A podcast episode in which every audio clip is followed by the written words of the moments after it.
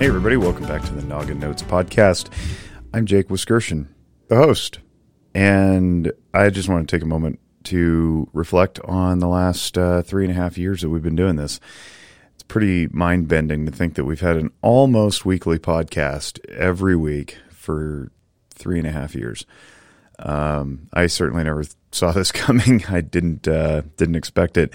And all credit goes to my partner, the founder of Naga Notes, Safiso Rapinga, down in Cambodia, loyally and diligently holding down the fort, but not just simply continuing to make things happen, but also expanding. So for those of you who don't know, we have a Naga Notes Africa and a Naga Notes Cambodia now. And I could not be more humbled to be part of something so great. For a couple of years now, I've been pretty proud to say that I have an international podcast, and that's not international simply because it's on the internet, but because we have interviews from people all across the globe. And for a guy, born and raised in a little town of Reno, Nevada, the biggest little city, by the way, it's not so little, but it is small compared to major metropolis areas like New York and LA and many others across the world that are much larger than New York and LA. It's a little bizarre, but thanks to the advantage of the interwebs, we are able to connect in ways that we never thought possible, and things that are just science pulp fiction of yesteryear are actually manifesting in today's world. And I think that's pretty cool. So if you want to know what's going on in the mental health realm in other parts of the world, check out Naga Notes Africa and Naga Notes Cambodia. Our hosts are incredible. I think they're better than I am at this, which isn't saying much. I'm just an amateur trying to figure it out on his own.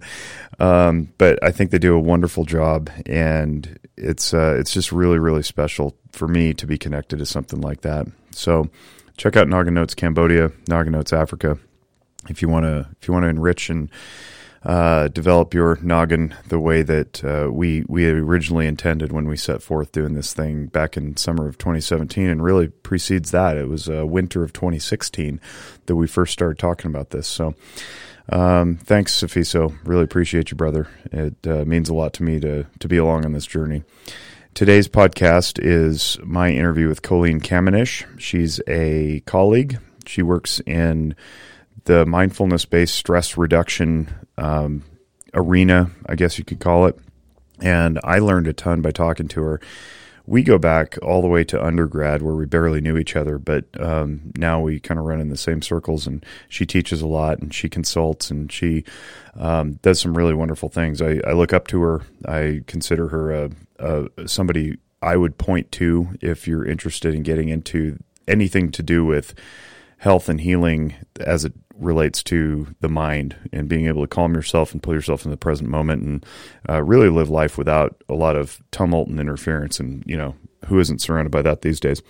So Colleen Kamenish is our guest. I really enjoyed the conversation. I think you will too. It's really interesting and illuminating. Our podcast is sponsored, as always, by Audible, and you can go get a free 30-day trial through audibletrial.com/Naga Notes. Download a free audiobook. Keep it even after you cancel if you want to cancel, but you probably won't because Audible is awesome. And if you're already into audio content, as I suspect you are if you're listening to this, then you'll probably keep your membership and continue downloading books and like I said, educating and enriching your noggin. Also by Zephyr Wellness, my company that I co-own here in Northern Nevada with Lindsay Bell, my co-owner and business partner. And if you want to learn more about us, check out zephyrwellness.org or go download some of our free content that we publish through the YouTube channel and the Instagram feed and the Twitter and the Facebook and all those things. And then last but not least, I'm part of an organization called Walk the Talk America. If you want to get a free and anonymous mental health screening, go to WTTA.org. That's Walk the Talk America, WTTA.org/love. And you can get a free and anonymous mental health screening. Check in on yourself, but don't just do it for yourself. Share it with other people. Let other people know that they can get a free and anonymous mental health screening through WTTA.org. And without further delay, here's my Colleen Kamenish interview. I hope you enjoy it. Today we are welcoming Colleen Kamenish. Hello, Colleen. How are you? Hi, thanks for having me on today. I'm doing well. Yeah, my pleasure to have you on. And we crossed paths recently. Recently, it was like 2 years ago, at some conference of something, I think at the VA maybe. But we actually went to undergrad together many moons ago and then reconnected professionally, which is kind of cool. And I didn't know what you were doing. And I wanted you on here to explain what it is that you do, because I think mindfulness-based stress reduction is a very, very cool concept, and it can be applied in many different areas. But before I go trampling on your credentials and your profession, maybe you should introduce yourself. Okay, yeah, thank you for having me on. So actually, my professional background, I have an MBA that I got from the UNR, which is really cool. And then I actually went on and got a postgraduate degree in international business and trade law. And now I do something really different. But I feel like all of those pieces have sort of supported me in my efforts. And one part of that was I was super stressed out when I started my professional career. And I was really struggling. And I'd spent like a little bit of time in Italy during undergrad. And I remember when I was there, I was like feeling so like calm and relaxed and at ease. And so then I developed this returning to Italy problem, which eventually led me to trying to move to Italy. And when that didn't work out, I was super stressed in the place that usually took away my stress. And at that point in my life, somebody had given me a book called Wherever You Go, There You Are. Mm-hmm. And it was by Jon Kabat-Zinn, and who also has another book called Full Catastrophe Living, which is about mindfulness-based stress reduction. So one day I was sitting in my apartment in Italy, and I thought, well, I better read this book because I'm super stressed, and this is the place that usually made me feel better. So I read actually just the testimonials, and they were so powerful, I decided to leave Italy and to move to Massachusetts and take this course. And I was skeptical because, you know, I have a master's degree in business. I tend to really be, I would say, creative, but also mostly analytical about decision-making. And I thought, boy, this is probably going to be like a bunch of hippies teaching this class, and I don't know what I'm signing up for. And it was life-changing for me. It really helped shift a lot of my perspectives. So that was like 13 years ago. And then after I completed that course, I decided this was a path that I wanted to follow. So they have a teacher training path, which I completed. And then I started teaching here in Reno because there wasn't anything like that here. And then I actually got recruited by the University of Massachusetts Medical School to work at the Center for Mindfulness, where Jon Kabat-Zinn had founded the program. So that was like a dream scenario for me. Yeah. So I got to be there for about a year and then really missed impacting a community of people that I actually saw and interacted with. And I think that's something special about Reno. It's like if you do good work here, you can really feel the benefits in the community. And so that's been really powerful. And now since then, the Center for Mindfulness has reformed at the Brown School of Public Health. And so now I work for them remotely, and I help teach other teachers on the training path. I mentor them all over the world. So it's really special. So that's sort of my very strange and winding road with a career path and what I do now. That's good, though. And I'm glad you're saying that, because I think, you know, our listening audience is truly international. It's from all over the world. And for those of you who may be new to the program, we've been doing this podcast pretty much weekly for about 3.5 years. But recently, Safiso, who's the founder of Naga Notes, also spun off 2 new podcasts, one in Africa and one in Cambodia. From one of our guests on the show actually is hosting the Africa podcast. And so when you're speaking, you are truly speaking to an international audience, because we've formed audiences all around the world, and it's very, very special to me, and it's something I hold very preciously. But with regard to the people who listen, I think it's validating to hear you say that you have degrees in different things, and then finally you found this other career that really fired your passions up.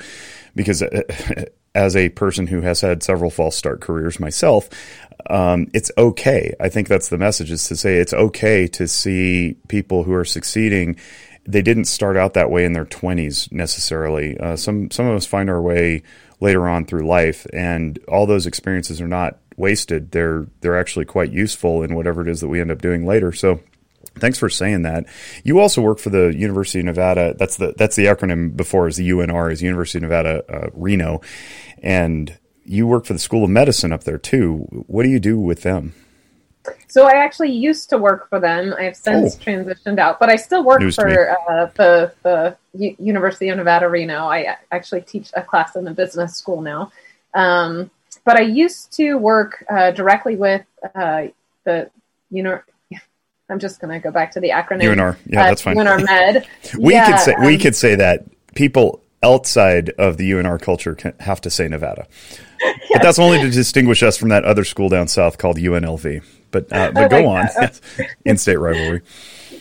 So most of the time, I started there with a business job. So I was the institutional coordinator of graduate medical education, which means that there's an accreditation body that basically puts rules into place to protect and inform what resident physicians learn throughout their training. So I spent about 2 years in that role, and it was really amazing. It gave me, so much admiration for what physicians do, what they sacrifice, what they go through, the reasons they go into medicine, and just the intensity of that. Like, this is, to me, I feel like the people that go on that path, it's a calling, because there's so much behind that. And then when I went to UMass to work for them, I actually, when I came back to Reno, came back here, and they let me come back in more of a capacity of wellness, since I had done a little bit of that work here. So I had worked with the med students, teaching them mindfulness-based stress reduction, which we could see had a significant impact. And then I got to do modified versions of that with the resident physicians. And then I actually started teaching a curriculum called Mindful Practice, created by two physicians that I met when I was working at the UMass Center for Mindfulness, who were trained like I was to teach mindfulness. But when they went back into the practice of medicine, they thought, oh, there's so many ways we can apply this to what we do in patient care. And not just in the aspect of caring for patients, but for what we experience as clinicians in the room with patients. So if you look at, in my career path, looking at the accreditation and the curriculum for physicians, there's a lot of emphasis around how to tell somebody bad news or how to address suffering from the patient perspective.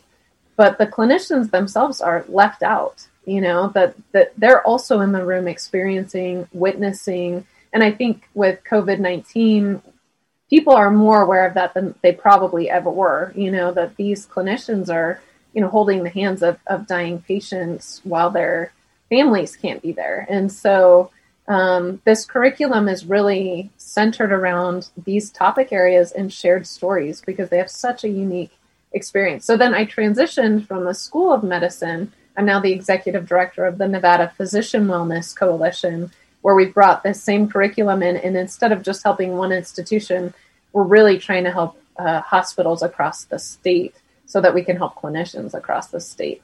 That's super cool, and it's relevant to mental health practitioners as well, and I know we have some of them in our audience, because one of the recurring themes throughout the summer and fall and winter is how do we as the care providers hold a space for people who are struggling when we ourselves are struggling? Because that's typically not the way it works. Typically the way it works is we're seen as having it together.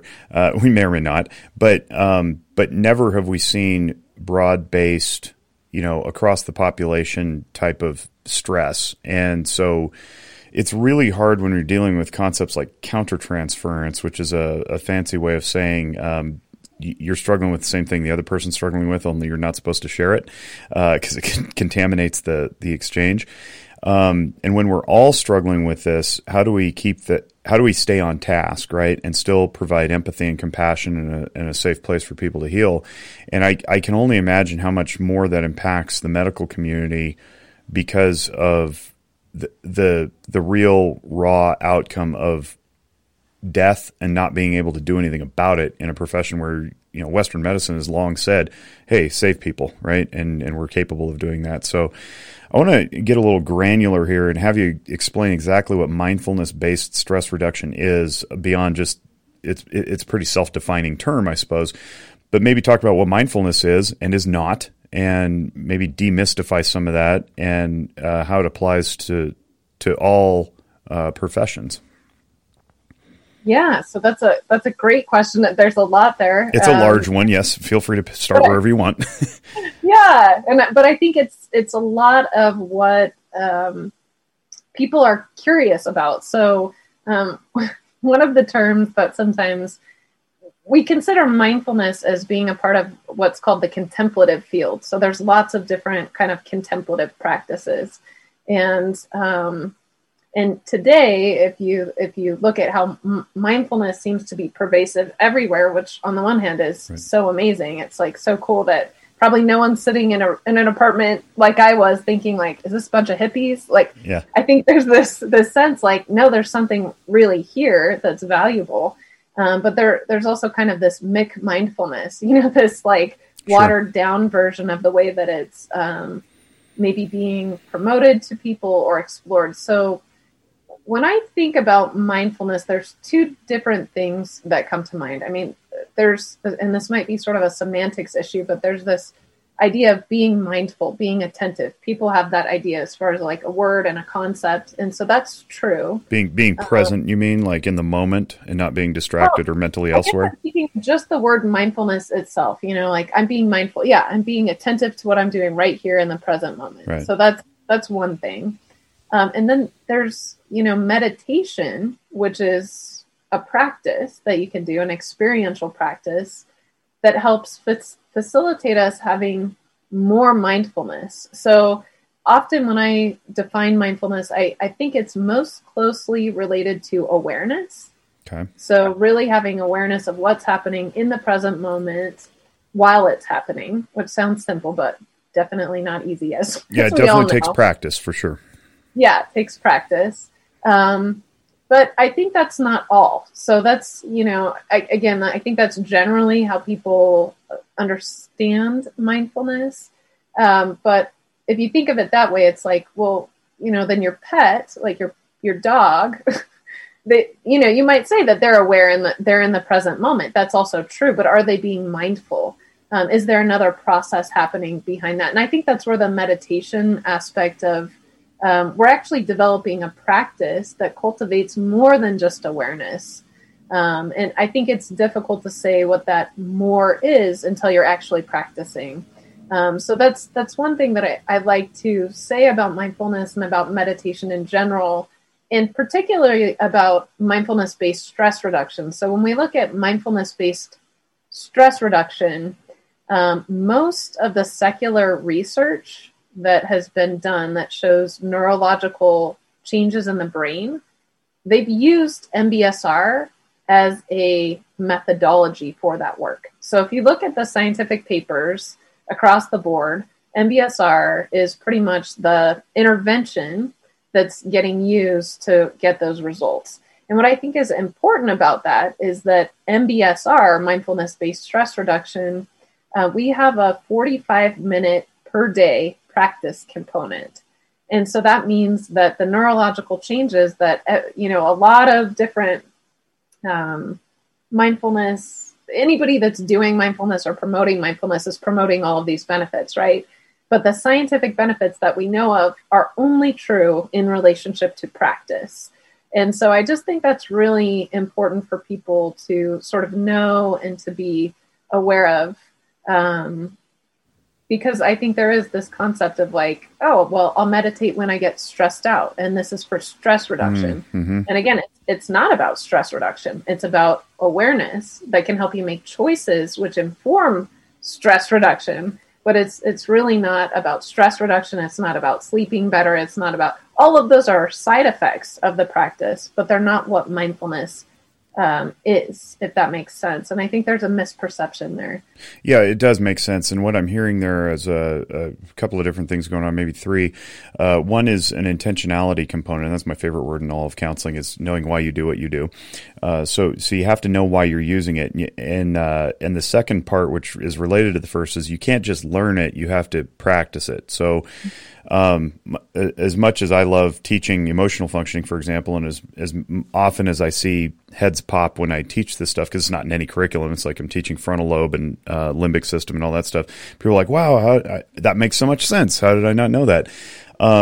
It itself, knowledge of it doesn't change anything. You have to rehearse it in order to apply it. And then the third thing is that it's not symptom treatment. It's problem resolution. Symptoms will resolve if you practice this well enough, because they simply don't surface as frequently because you're aware of them and you can tamp them down as soon as you start feeling them come up. But then also when they come up, because that's how life works. Life is full of problems.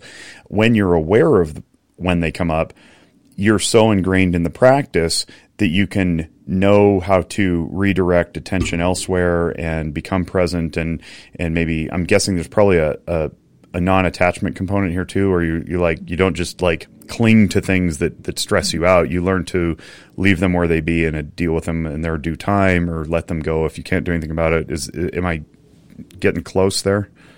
Yeah, I think that is a lot of what happens. So with mindfulness, we have the opportunity to, because again, one of the misconceptions is like, oh, I'll move into this space where I just have no thoughts. And I think people almost think of it like zoning out somehow, right? Mm-hmm. And really what happens is that it doesn't mean our thoughts go away, but that we're aware of where the thoughts go when they go away. Okay. And that's powerful. That's powerful because most of us don't know how often the mind is drifting off in the first place. Yeah. So one of the first things we do in any meditation practice, mindfulness or any other type, is that we're building concentration. So every time we notice the mind go off, we come back. Goes off again, comes back. So we're kind of training the mind to stay in the present. We actually know that gray matter in the area of concentration starts to increase when people practice meditation, which is cool. You're building your brain? Yeah. Wow, you're actually, that's cool. Yeah, it's so cool. I know there's so much great research.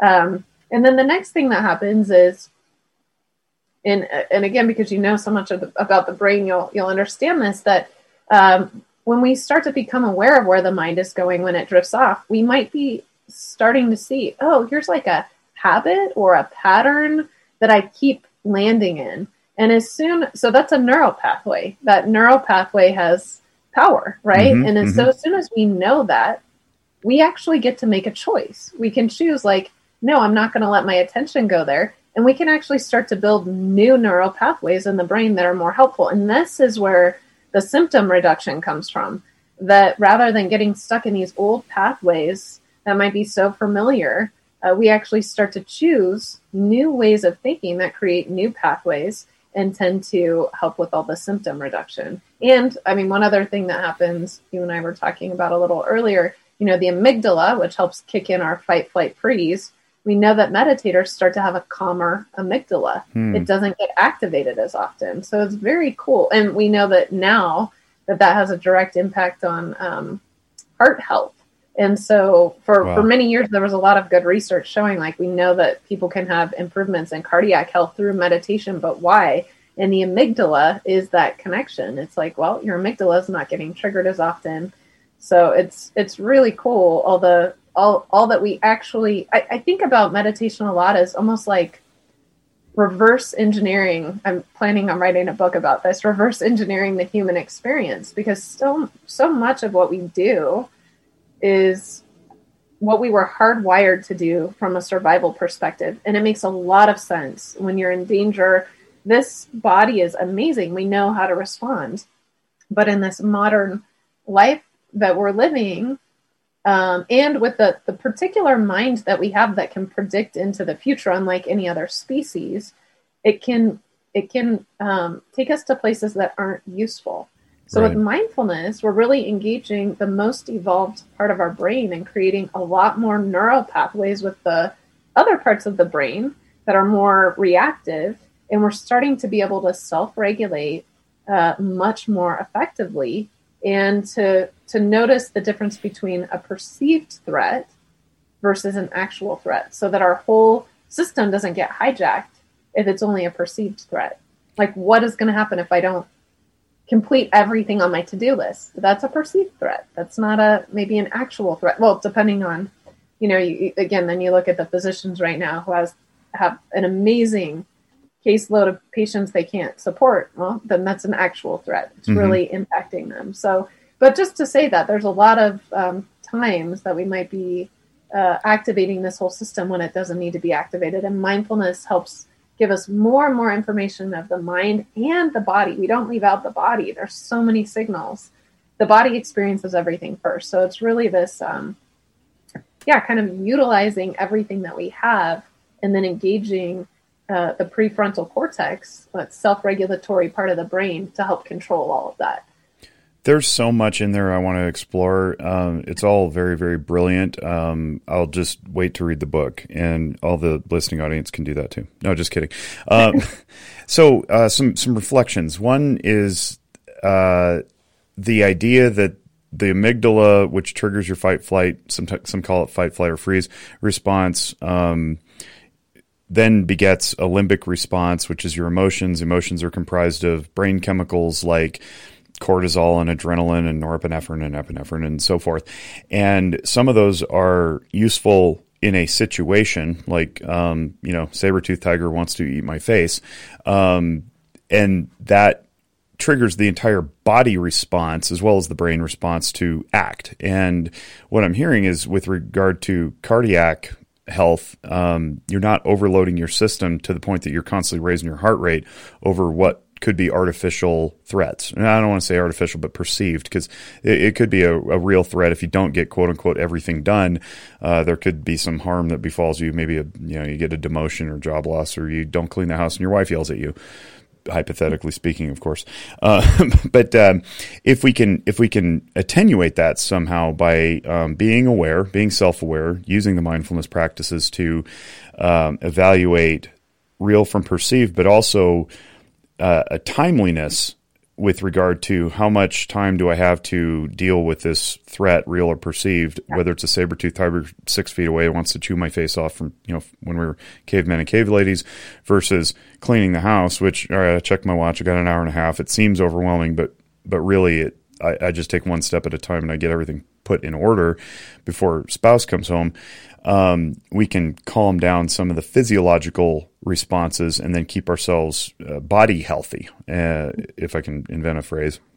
But I'm also hearing that this is applicable to multiple interfaces, I guess, or interactions. So I'm thinking of I don't know why, just other than he's just a really good guy and he's really smart and I love what he does. But Austin Byler, a friend of mine who's been on the podcast a couple of times, he teaches baseball to youth, and he does a lot of emotion-based interventions and strategies. And I'm thinking, like, if you got a neural pathway, and what you're referring to there is a concept called neuroplasticity, where we can, the brain is malleable. It can change. We don't have to just be imprisoned to our old patterns and habits. If I fall into a slump, can I use mindfulness-based stress reduction to get myself out of the slump and say, oh, I don't want to swing like that anymore, and I actually want to hit curveballs or something like that? Is it applicable to athletics? And have you done any work in that area? So it is applicable to athletics, and so you're going to notice my very poor awareness of sports. Oh dear, here we go. But home runs are in baseball, not football.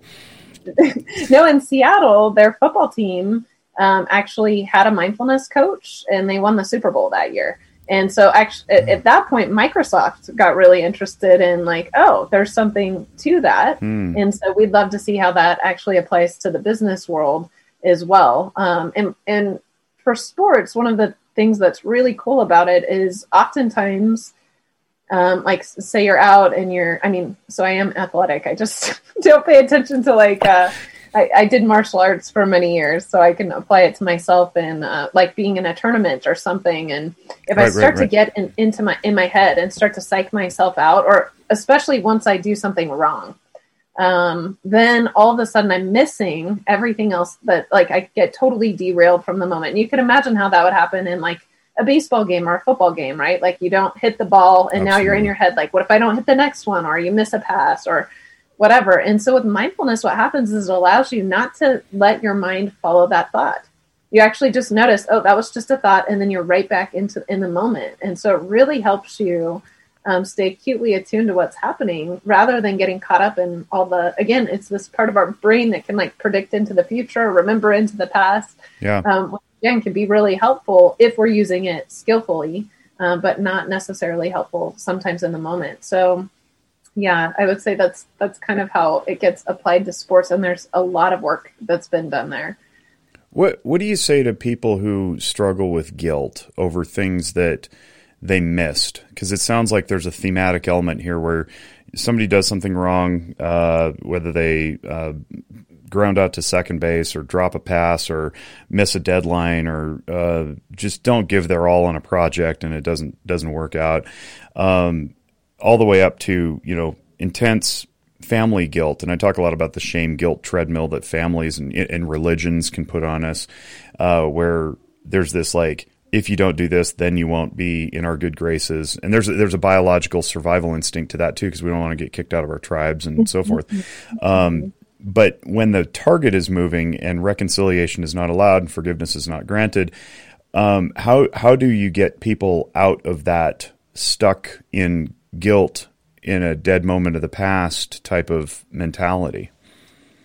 Yeah. So there's two concepts that I'll talk about with that. One comes really deeply rooted in Buddhist philosophy, which has a lot to do with the idea of causes and conditions.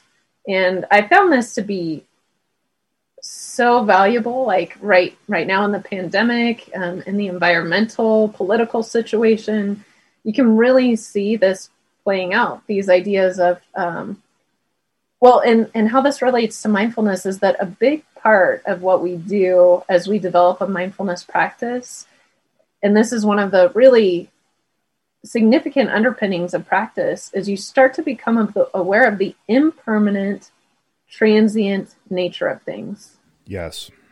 And I think it's sometimes, and I think this has changed a lot here in the United States, where we're a country that's been well-developed, has had a lot of wealth, has had a lot of systems that tend to work really well. And so when you live in an environment like that, there can be this misperception about reality that you have way more control over things than you actually do. If you really notice anything in the world, it's impermanent and changing. It's not reliable. Which can be ungrounding. So remind me to come back to that if I forget. Yeah.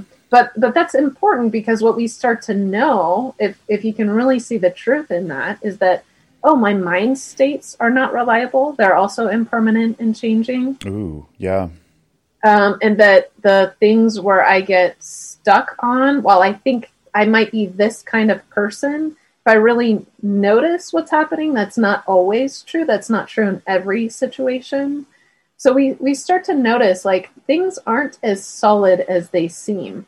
And I think that's really useful, because when we think things are solid or fixed, then we can develop this whole relationship to them that maybe isn't always that useful, because the conditions will never be fixed. And I think, so then enter coronavirus into the U.S., all of a sudden, all of those systems that seem so reliable, so dependable, that people are attached to, they're not like that. It's like the causes and conditions created that. And some of those causes and conditions have created a lot of harm over time. And so you're seeing that come up in the political situation, which isn't just about right now. It's about hundreds of years of what has established and created that. Same with the environment, right? We're experiencing like the fires over the last few years, especially in the western part of the United States. And I know across the globe in different areas, it's like this is all from prior causes and conditions.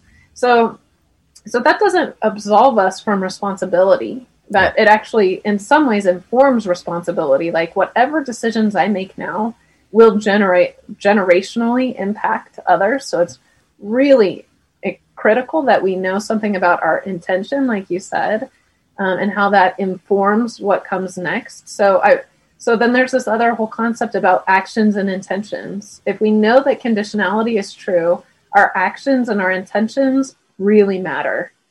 And so it's, and what I love about mindfulness, I think a lot of people, when they think about meditators, is like, oh, people are just like off isolating themselves, not talking, trying to check out of reality. That is not at all what we're doing. It's like, no, I'm going to show up to my mind and I'm going to show up to my body, even when it's hard, to know how I can learn to be in relationship with that, not check out of it, but actually learn to be in relationship with that, because I know it's impermanent, because I know it's changing.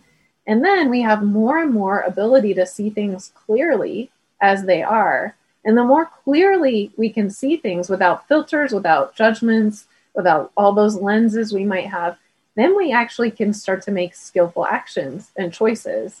And those impact, again, conditionality in the future. But I mean, I know this started with a question about guilt. It's like, on the one hand, if you think about all of the things that informed your personality, everything it took for you to be who you are today, you probably didn't have, you had control over some of that, and some of that you did not have control over, right? So it's like, and just like coronavirus, I think for so many people, like one of the things I've been hearing a lot is like, I just can't do everything. I'm not showing up the way that I used to be able to. I'm disappointed in myself. I'm frustrated. Mm-hmm. I can't seem to stay on top of things. And it's like, of course you can't. The right. whole game changed. The conditions are not the same. There's no way in these new conditions you could have the same expectations of yourself. But you could see where our fixed mindset kind of keeps us stuck there. So I think in those ways, if we can start to see that things are malleable, because guilt seems to come from a place of, at least, and you could probably shed more light on this, but when I think about the concept of guilt, it feels like something unfixable. And if you really believe in impermanence and you can really see the truth of that, then nothing's unfixable. We might not be able to change actions in the past. And that's why actions are like having good moral actions. And you can see that at the base of every contemplative tradition, that concept of morality, hugely important, because that is like sets the bar. And then if we're taking, the actions that we think are the most skillful in the moment, there's not that much room for guilt. It's like, well, I showed up, I responded, I tried to relate to that, I apologized, when there was, some intent that I, some impact from an intent that I didn't mean. So, right. Yeah, it doesn't absolve people, I guess, of their past actions, but it certainly gives us a way to acknowledge them and try to have more skillful actions moving forward, and just to recognize, like, we're also not in charge of all of it. Correct. Correct. Yeah. Sorry, that was a long tangent. No, it was really good, and you brought up a couple of really good points there. One is, you asked about guilt. So as I understand it from Carol Izard's work, Carol Izard is a guy who I've referenced many, many times before, and he really made some groundbreaking discoveries with regard to our adaptive function of emotional purpose. And so what does that mean? Well, how do our emotions tell us how to adapt to the environment is really what it means. And so the functions of shame and guilt, which are two of our 10 discrete emotions, as he calls them, is shame tells us that we failed to meet somebody else's expectations, meaning we caused pain. So we cause sadness in someone else, which is another one of our 10. And then guilt says, go fix it. And that's it. It's very, very neutral. And pop psychology has taken those and applied different definitions. And they're not necessarily wrong. But the idea is that if you have made the effort to repair whatever is broken that you broke, you failed to meet somebody's standards, that's all you can do. And if they continue to put you on the shame guilt treadmill by saying, well, sorry, that was a nice try, but not good enough, then you get the opportunity to say, I did what I could, which is what I hear you saying. It's like, it's impermanent. I can't change it now. I got to let it go. And if the other person doesn't want to let it go, it's on them. It's not on me, because I can't control that, which is very important. Component to finding peace, I think, in one's life. And then the other couple of concepts there are the idea that, and Sam Harris talks about this. I don't know if you know who Sam Harris is, but he talks about, he's got an app actually. It's called Wake Up or Awake or something like that. It's a mindfulness app, and he says if you're doing the app and you're not applying that insight, that awareness to life, is pretty much worthless. So we have to do something with our level of mindfulness. We can't just like be mindful and then go back to living life the way that we were. That defeats the purpose. And then Christian Conti, who's a friend of mine, he's been on the show a couple of times. He talks about the impermanence. He's also, practices Buddhism and the idea that all things are temporary. And and I wanted to tie you back to this because you said it can be very ungrounding, and I think that's a really good point. It's when we bring that up, it's not to provoke anxiety and say that, oh my gosh, like even my life is impermanent. Well, yes, it is. So then we get a little bit existential here, and we say, now that you have boundaries or parameters on your life, it's like being granted a whiteboard, or a surface or some piece of thing to sculpt. Make with this what I give you, rather than having this idea that we've got forever or the canvas is never ending. You have to create within the parameters, and within the parameters of life, life is temporary. So let's create as much as we can, and also be mindful of the ripple effect that whatever we do is going to touch people for many generations from here on out in ways that we'll never probably see most of the time. And all that is about being mindful of one's actions in the moment. If I spastically yell at my children, that's not a mindful activity. It may be limbic. It may be a response to environment, my inability to be aware and control my own frustrations. But the impact upon them may totally be unintentional. And if I do that enough, maybe they end up being scared of me, or they don't trust me, or something like that. And we go back to the shame and guilt. If I yell at my kids and they burst into tears, I'd better go make an apology if I want to be right with them, and then have some credibility later on. Otherwise, I'm just going to be viewed as a yelling, screaming, tyrannical dad. So we want to do things with great intention, and typically, when we do things with great intention and good mindfulness, we end up making choices that do benefit more than they cause detriment. Because it's often said that if you act out of emotion, that's when you do things you regret. So that's just kind of my encapsulation of that. But I do want to invite you back to talk about the ungroundingness, because I know what I just said out of my mouth and give my opinion. But what does it mean to be to flirt with the potential floating in perpetuity, like postmodernism says, everything's a construct of a construct, and nothing is real, and you can just make it up as you go, and that seems pretty dangerous to me, if you're not grounded in anything. So how do people find their grounding, I guess, so that they could be mindful, they can be non-attached, they can acknowledge the impermanence of things, but yet still return to values, beliefs, whatever? Yeah, so this is a good question. And I like subtleties, so it's a little bit of a subtlety. Sometimes in Buddhist philosophy, we talk about near and far enemies. And I think that's a helpful way to look at things. So I'll bring forward this word equanimity. And the idea of equanimity is finding some balance. And that feels like just the right thing. When I talk about impermanence, like that's something that's true. And it's also true that I'm here, okay, right? So I'm not divorcing myself from the human experience, because also in Buddhist philosophy, there's this concept of no self, and people are like, well, what does that even mean? And I think it's more the way that it's presented. It's really this idea of self in process. So that's the way I like to think of it. It's like this self that exists, and it's changing along the way. So this quality of equanimity, I think, can be like a grounding and a balancing factor. So we both know that things are impermanent and changing, and we're in relationship to how they are in the moment. So I think that's really important. I'm just going to pause and be mindful for a moment. There's so much here. So the near enemy of equanimity is indifference. So this is not, and I bring that up because you asked about being attached. So it's like, okay, well, if everything's impermanent and changing, why get attached to anything anyways? That's nihilism. That's nihilism, right? Yeah. And that's not at all what this practice is about. And I think for me, I had to really do my own soul searching about that. And I think what I came up with is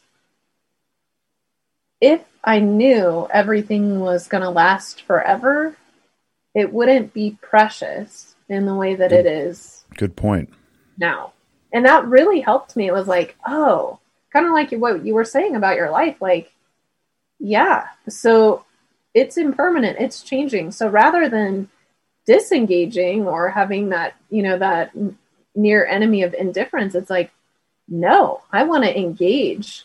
I want to care as much as I can. And I want to just accept, or if accepting's too much, even it just acknowledge it's not always going to be like this, you know, and it might be better than this in certain ways. And it might be more challenging than this in some ways at different times, but I want to be in relationship to the equanimity is really about being in relationship to the truth of how things are. And that's powerful. You know, it's like, imagine if relationships started out that way. It's not like, well, this isn't the person I married. It's like, no, like, of course it's not. Right. How could you even expect for that to be true? Or, you know, if, as kids change over time or anything in your life, you know, it's like, so it's this ability, again, because we've developed enough emotional regulation to really, truly, and that's actually where intimacy comes from. Like the intimacy of being alive. Like, I want to be fully in this experience because it's precious, because it won't always be like this. You know, it's like, imagine if every parent did that as their kids were growing up. Like, this is how they are in this little 3-year-old phase or this little 5-year-old phase, and I'm going to take it in, and I'm going to know that that changes because they're going to age. Yeah. It's really simultaneously beautiful and brilliant. And I hope that people don't take the present moment for granted, because you're never going to get it back. You just won't. You can't recreate anything. Same vacation, same spot. You know, it's things change.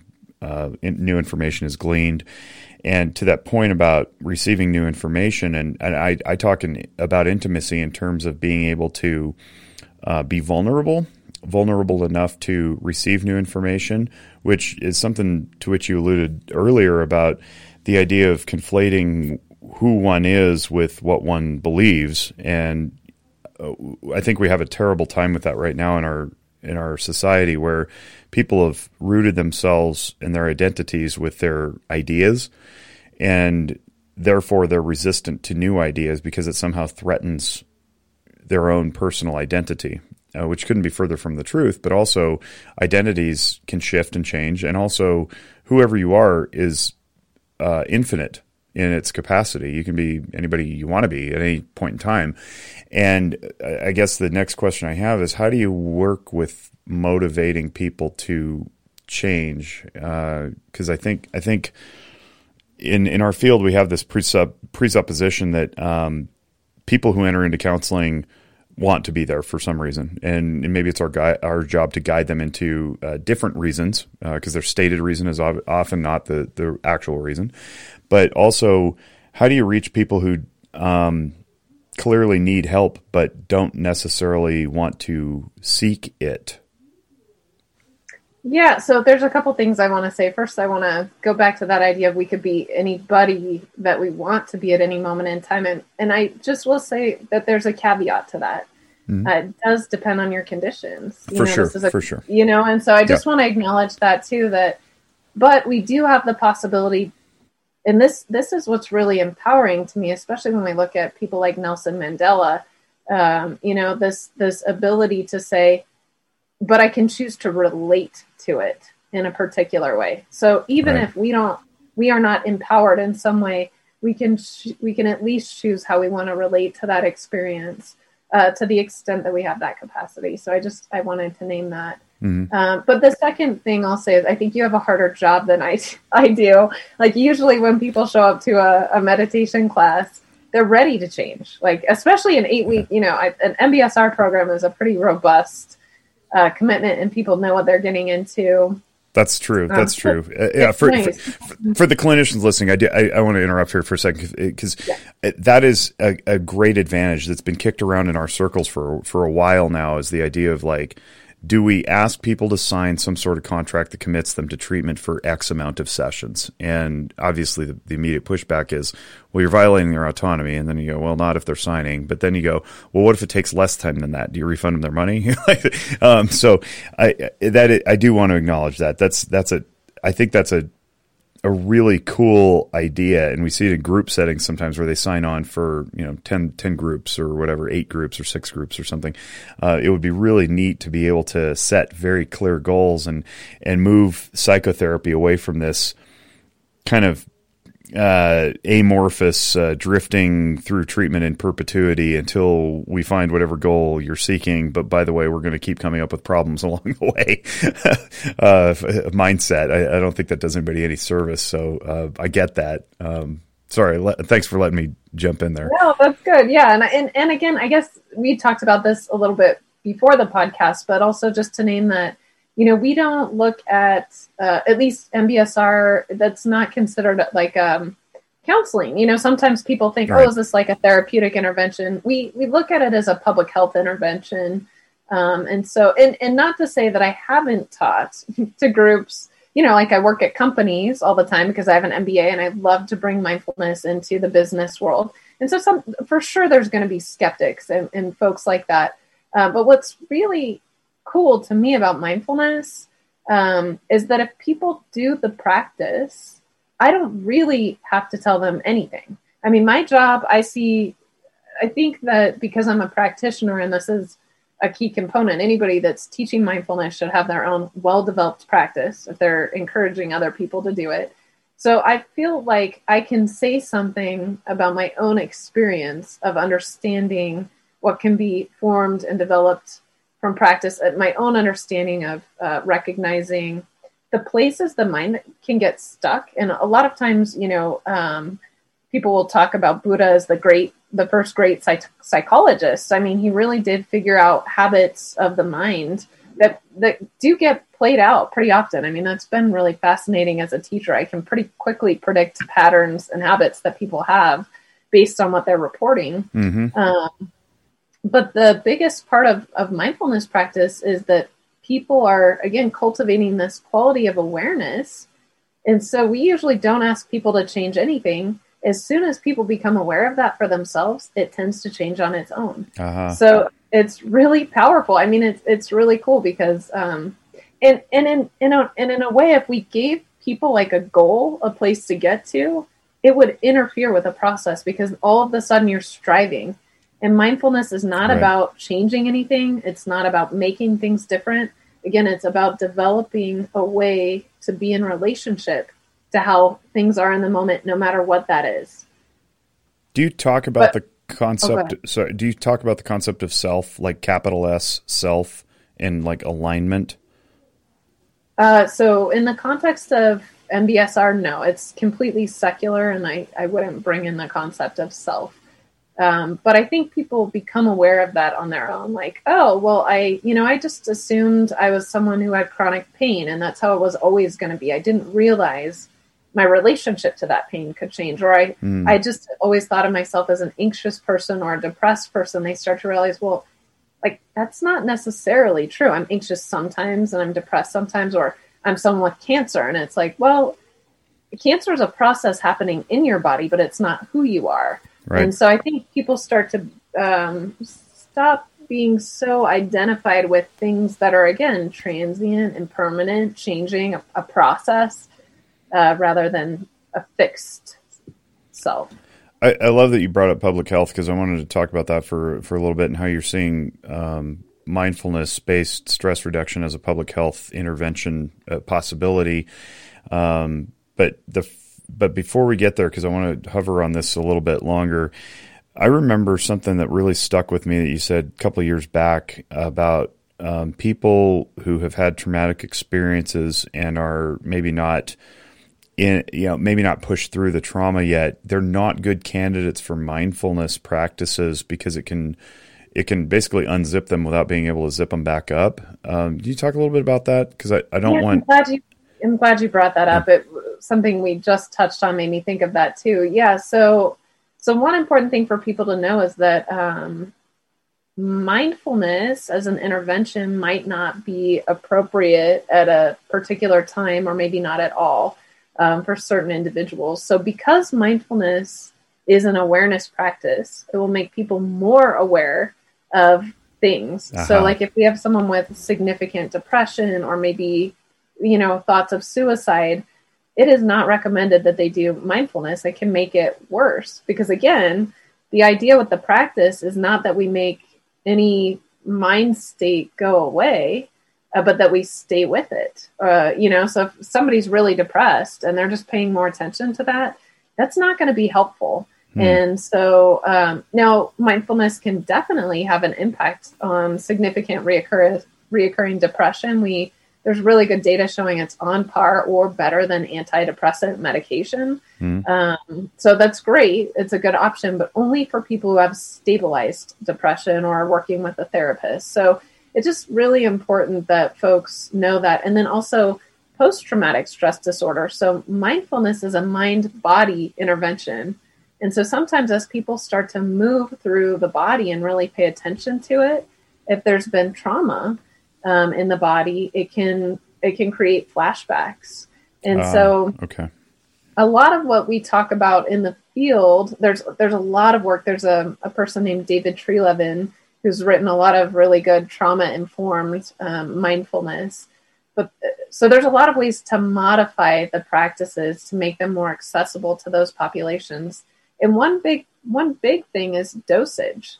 So if somebody's had, post-traumatic stress disorder, start with a grounding practice in a small amount of time so that people actually can build up. So I've worked with groups of significant trauma and seen a lot of great progress, but in an appropriately modified program. And there's a great paper that one of my colleagues, Zaida Vallejo, wrote with some other colleagues where they were at a women's addiction rehabilitation center, and they had to modify things a lot for where the participants were, like a lot more physical movement, less sitting. So there's a lot of trauma-informed ways to deliver mindfulness, but really important that folks know. I always talk about it on a scale of 1 to 10. We want to be in a get up to the 7 range, so we're challenging ourselves. But if we're moving in that 7 to 10 of feeling really overwhelmed or like it's too much, it's not skillful to push yourself through that. We know that. So it's just open your eyes, go for a walk, do something else, but don't push yourself through an overwhelmed zone. So thank you for asking about that. It's really important. Yeah. Is there a screening tool by which you, because you can't possibly account for everybody in a company of, 30 or 40 where you're the hired person to come in and, work with these people. So how do you filter out the potential for harm? I screen every single person. You so do? Okay. Depending on the company and how many people we're working with, I might just ask 2 questions. One, have you experienced significant depression in the last 3 months? And 2, do you have post-traumatic stress disorder? And if people do, I call them and I talk to them about their options so that they know and that they know they can talk to me and that we can modify, or maybe it's not the right time for them to take the class. So I always screen, no matter how many people. Thinking about the pop psychology and the I guess the social media interpretations of what mental health care looks like, do people know what you're asking when you ask severe depression and post-traumatic stress disorder? Like, are they I've never been diagnosed with it, but I had a really screwed up childhood. How do we gauge that? Or is that part of the phone call interview? So I would say, of course, even if people know that they have that, they might not answer that way. And this is the other really key component. And, I can talk about this other platform that I'm about to launch. You'd better. This is your promotion right now. Yeah. Well, there's this other key component that you as a counselor, people know that you went through a certain process, that you went through a certain amount of, supervision. They know that you're credentialed, right? There's a certain amount. It doesn't mean every counselor is good, but at least they went through some training. With mindfulness interventions, it's not necessarily like that. But for me, if I'm sitting in a classroom with people and people are reporting very specific things, I can pick out trauma now because I know something about like, okay, that is not a normal report, and I'm going to talk to that person offline. So, and so this is one of the things I've really been very intentional about in the work that I provide. There's a lot of mindfulness interventions that are available, and I think they all have, well, I wouldn't say all, but I think a lot of what's out there is good, you know, and could be useful in the right context. I personally will never do like drop-in sessions at companies or anything like that because I can't, one, I don't think there's that much value. People really learn certain things over a period of time and need consistent practice. But two, you can't really appropriately monitor what's happening with people. So like I have a scaled version of this that we're just launching in companies, and there's still a group component. Like I'm not going to have groups where I can't tell what's happening with the participants enough to reach out to them if they, you know, if they didn't answer the screening questions correctly, but I can tell they're struggling with practice. Right. So I really believe that it's valuable to have a teacher, and a well-trained teacher, because they can recognize some of these things. And then we have a platform we're going to launch called the Mindfulness Standard, and it will be it's like available throughout the planet, since MBSR exists throughout the planet. And there's actually an organization called the International Integrity Network. Okay. And they basically are an organization that works with really good teacher training programs where they adhere to standards of practice. And we will only list teachers that have those standards of practice. And the reason I wanted to create this platform is it's really hard to find a mindfulness teacher or a mindfulness program if you don't know anything about it, or you don't even know what, like you asked me the question, like who shouldn't take this class, or when could mindfulness do harm? And it's like, most people don't even know that that's a possibility. So right. Platform, we hope, will help people and organizations to be better informed in who they bring in and how those people work with the folks that are taking mindfulness programs. So that's one endeavor, is you're going to be self-credentialing the entire professional community. That's pretty awesome. You mentioned another one, though. You said you're launching two. What's the other thing? Yeah. So, well, just a caveat on that one. We're not actually credentialing them, but we'll work with the organization that is basically allowing in the teachers. But it's a referral hub, right? Of trustworthy professionals. Yeah, that's awesome. Exactly. And then the second one is I've worked with a lot of really large companies. I've been very lucky to be able to do that. And one of the things they've asked over and over is like, can you scale this? Because typically I'll teach, you know, an intervention within the company, and I can do them virtually, and there's lots of ways to do it. But, you know, time is always an issue when we're looking at companies. Absolutely. And yet time is an important part of mindfulness. So we are launching a platform that can be scaled in large companies. We're just starting our pilot in February with a large company here in town, a startup, which is super cool. And it's basically a scaled version of learning mindfulness across the organization and still having interaction with a teacher. So It should be really exciting. That's super cool. What are the numbers that we're talking about with regard to like what's a standard group that you teach versus what's a large company look like? Yeah. So a standard group that I teach, I usually won't allow more than 40 people in a class, because that's about the amount where, again, I can kind of check in with people. So the company we're working with has about 800 employees. That is not insignificant. Yeah.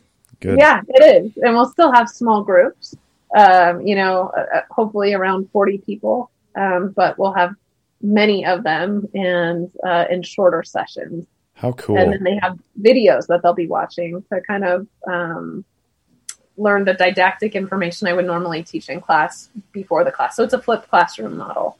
That's a really cool concept, and it's actually really encouraging that companies are sort of waking up to the idea that personal wellness matters, and it's not just a talking point on a flyer.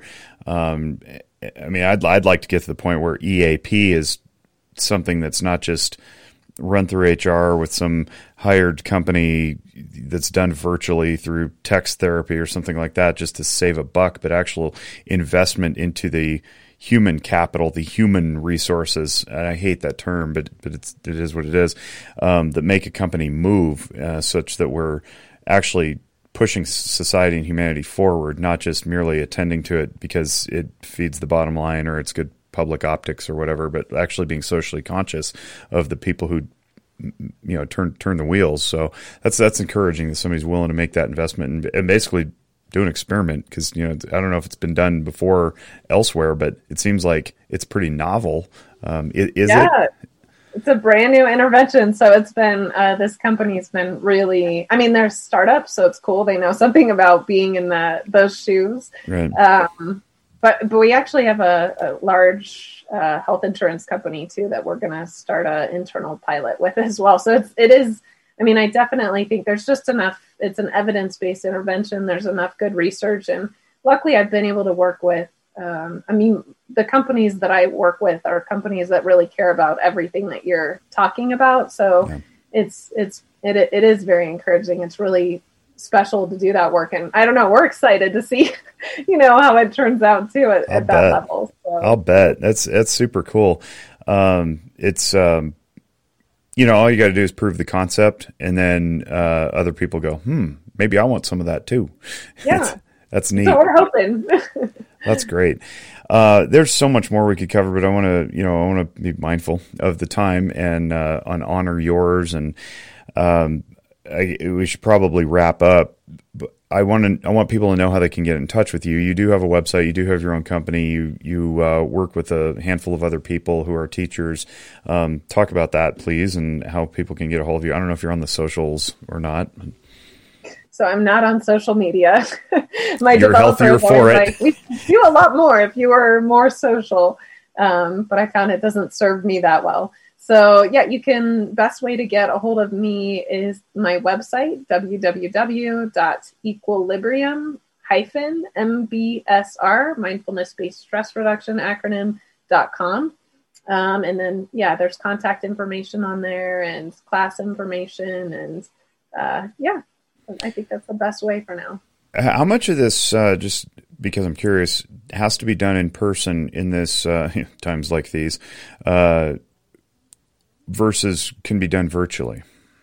You know, I have to say, I've been teaching virtually long before the pandemic, and it's surprisingly almost exactly the same as being in a room with people. So I've had just great, I mean, I actually did a program for a really large company before the pandemic and then during, and somebody retook the class and said, I was really surprised that this wasn't very different. You know, there's something about, you know, using the breakout rooms and connecting as a community and sharing, you know, this journey of life that whether we're online or we're in the room, it's the same. That's super cool. So if you're listening in Cambodia or South Africa or India or the UK or Canada, or even just somewhere domestically in the United States, contact Colleen, equilibrium-mbsr.com. If you want to hire her or anyone of her ilk, I'm trying to conclude podcasts these days with something that you really want the audience to take away, some exhortation or some encouragement or something inspiring or uplifting. What would you leave people with? Yeah, I think just knowing that we all have this common, even though everybody's life is different and the way the pandemic is impacting everybody is really different, I would just really encourage everybody to hold some self-compassion for themselves in the midst of this. There's so much here, and people have been through a lot. And I really hope we can give ourselves grace and compassion in the moments that we're struggling, just to acknowledge this really unique period of time we're living in. I appreciate that. You know what we didn't cover, though, is the public health aspect of mindfulness. You want to touch on that real quick before we depart? Yeah, I mean, I think we touched on it a little bit, this idea of it being more of, it's not therapy, it's more of an intervention, you know, and so, and it's an intervention that can be done with 30 people at a time. You know, it's like if you think about the numbers of people going to doctor, this does not replace medicine. It seemed complementary to medicine and mental health. But the numbers of people that we can impact that have significant positive health outcomes at one time, it's a great public health intervention. We see that people have less physical health issues. They have less mental health issues. It's 8 weeks long, but there's really good data showing 5 years after they did longitudinal studies, 5 years after the program, 90% of the people are still practicing. So still probably having a lot of those benefits. So I think when we look at the numbers of people that can be helped with an intervention in a significant way that would have less impact on the health systems, it's a huge win. And some countries have actually done this. Some health countries have just put MBSR in as a part of like their, public health plans. And so it's, the U.S. is very complex. And I think we've really struggled to figure out how to do that here, but it's definitely been adopted across the planet. And I would say, look for the mindfulnessstandard.com. That will be a good way, for folks to start to find teachers that might be qualified to teach. Again, there's teachers across the planet that are trained to teach MBSR and really well qualified. So that should be coming soon in the next month or so. That is exactly how I was hoping you would wrap this up. So it didn't sound quite so clunky where I'm like, here's our conclusion and then our coda and then our postscript. But thanks. Colleen Kamenish is her name, and you can find her at equilibrium-mbsr.com. Thanks for your time. Really appreciate it. And I think this is one of my favorite podcasts recently.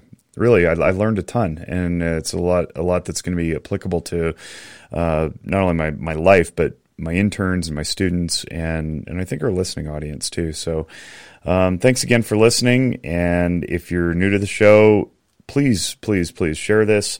We, I try to say we don't like this locked up in our heads. That doesn't do anybody any good. We want to share it around because that's just what makes Earth better. So share this, subscribe, do whatever you have to do. And then, as we always say, on behalf of the Naga Notes family and the Zephyr Wellness family, we wish you all great mental wellness. Thanks. Bye-bye.